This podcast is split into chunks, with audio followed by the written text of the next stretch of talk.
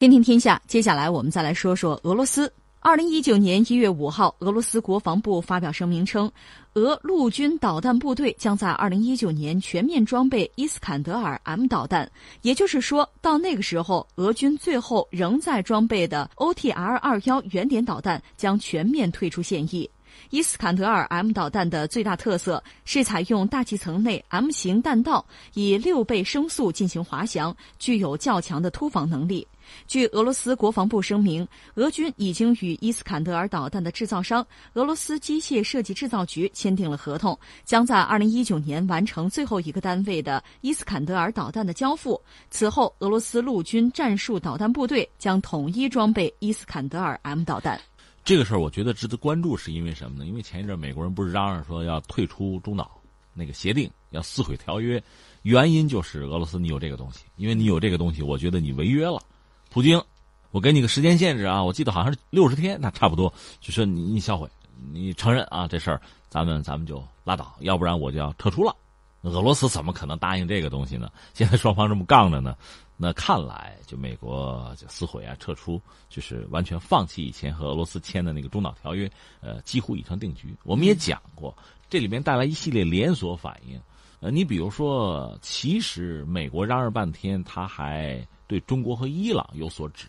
你比如那个博尔顿，美国那个国家安全顾问就说啊，中国的导弹至少有一半，还是说三分之二，哈，就说那是违约的。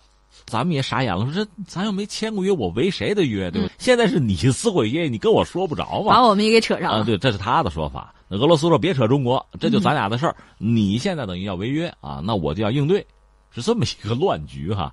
那美国指的就是这个伊斯坎德尔导弹，我们就今天正好说这个东西，俄罗斯也要拿它说事儿了。嗯，显然是对美国之前一系列行为的一个反应。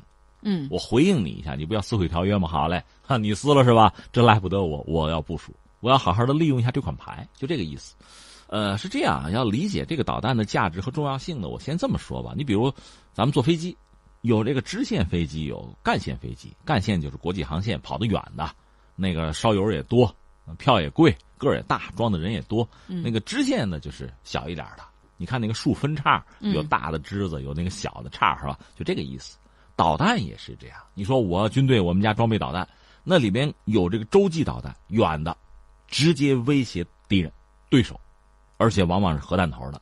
你看，现在联合国五常、五大常任理事国都有这玩意儿，而且这个战略武器啊，核弹头的能打到对方。洲际导弹嘛，除了在陆地上有发射井，最好我还有核潜艇，就是弹道导弹核潜艇。另外还有轰炸机能扔，这样保证我三位一体核反击能力。这几家差不多都有。导弹打得远的，就是因为朝鲜有了这种能打到美国上万公里的，就是火星十五嘛，美国人才真急了，飞着逼着要跟朝鲜谈，要制裁，就是因为这个原因。如果朝鲜手头没有这样的远程的导弹火箭，就打个几百公里，那美国按说不着急啊，你够不着我，是这样。当然韩国会着急的啊，这放在一边。除了这种远程的战略的洲际的这么一种导弹以外，还有大量的就是射程没那么长的，你比如说中程的、短程的。战术的还有好多种导弹，你比如咱们两个陆军师打仗，你肯定你也用不着，你也用不起洲际弹道导弹，对吧？两个师打仗，一般战术的就够了，就这个意思。规模在这摆着呢，所以不同的作战，啊，需要不同的武器。这导弹呢，近中远程洲际导弹这不一样。刚才我们讲美苏那时候签的就是中程和中短程导弹，后来俄罗斯继承了苏联的这个位置，就签了这个东西。但签了，在八十年代后期的时候，那咱们双方按照这个条款就要销毁中程和中短程导弹，对吧？你手头有的叫销毁，苏联手头可多，但是那也得销毁。说好了吗？而且美国还指责苏联玩花样，你没有真销毁，对吧？嗯。呃，苏联指责美国占便宜，就是你看他少我多，我吃亏了。但是总之是销毁了。那这样呢，意味着苏军的这种短程导弹其实就不足了，他有。最早有这个叫飞毛腿，这大家都知道。后来你刚才说像圆点，就这些东西都是它的短程导弹，那你销毁了就不足了嘛？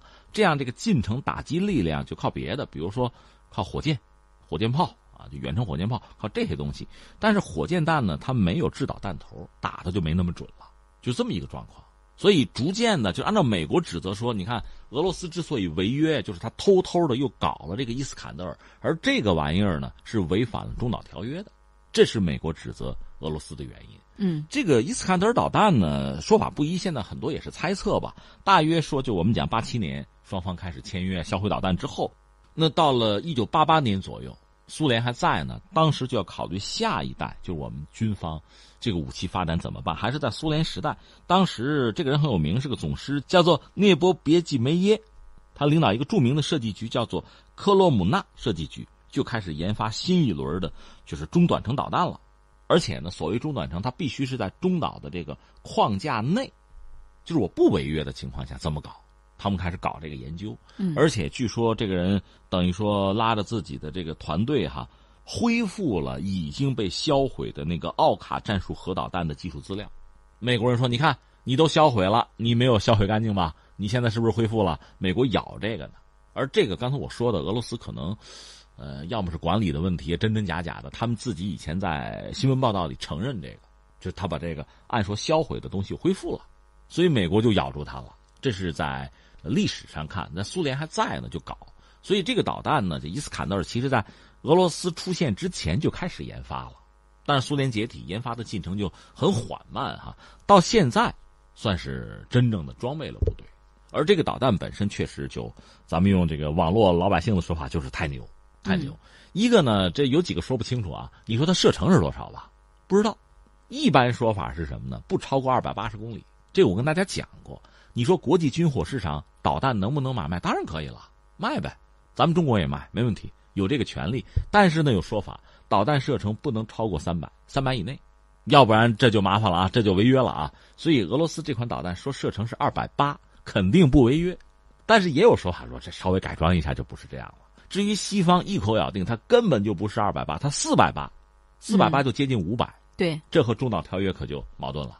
所以美国就咬着说：“你说话不算数，你这个导弹性能跟你说的完全不一样。”另外呢，我们不说射程二百八、四百八，不说这个了啊。这个导弹牛在哪儿呢？它的弹道很特殊，就一般这个导弹就是个就是个抛物线，嗯，就你扔个球打高尔夫球就是个抛物线，只要你一发射，我的计算机就很快能算出来你这个弹道，我就可以拦截，我也知道你会打到哪儿去。嗯，但是你如果这个末段弹道要是变的话。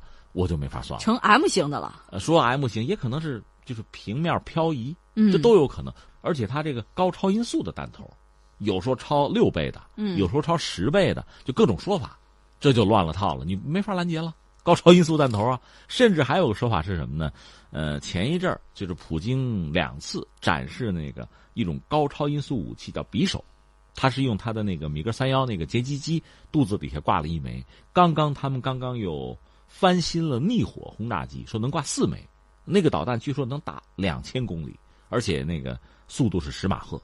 那个玩意儿，有一些人不是所有的人啊，有些专家看了照片之后说，这不就是伊斯坎德尔的空射版吗？就把这个导弹搬到飞机肚子上空射啊，就这么个东西。真的美国人更受不了了，为什么空射打得远的飞机本身提供相当的速度，而且是在高空，对吧？那阻力比较小，是这样的。另外更神的是什么呢？这个东西它是在在车上装的，这个车是三合一的，就是运输、竖起、发射三合一的车。朝鲜有的时候发射也用类似这样的车。嗯，这个白俄罗斯有，中国有，俄罗斯有，就这种技术啊，三个国家是有这个技术的。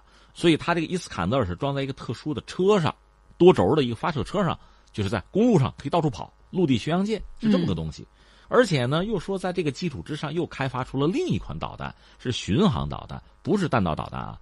弹道导弹不是撑死说打不到五百公里吗？那个巡航导弹能打两千公里，叫做伊斯坎德尔 K，嗯，这个叫伊斯坎德尔 M，出口型叫伊斯坎德尔 E，反正乱了套了，你也说不清。就越说越厉害，越说越玄乎。是，就这么个东西。所以对于美国对西方来讲，确实一个是高度的关注，再一个就是指责你违规。目前公开我知道呢，他这个导弹在哪儿部署啊？克里米亚，你一听这地方你头大吧？克里米亚部署的。然后呢，在加里宁格勒，那是块俄罗斯算飞地，对吧？另外还有哪儿呢？在赫敏敏基地，在叙利亚部署了。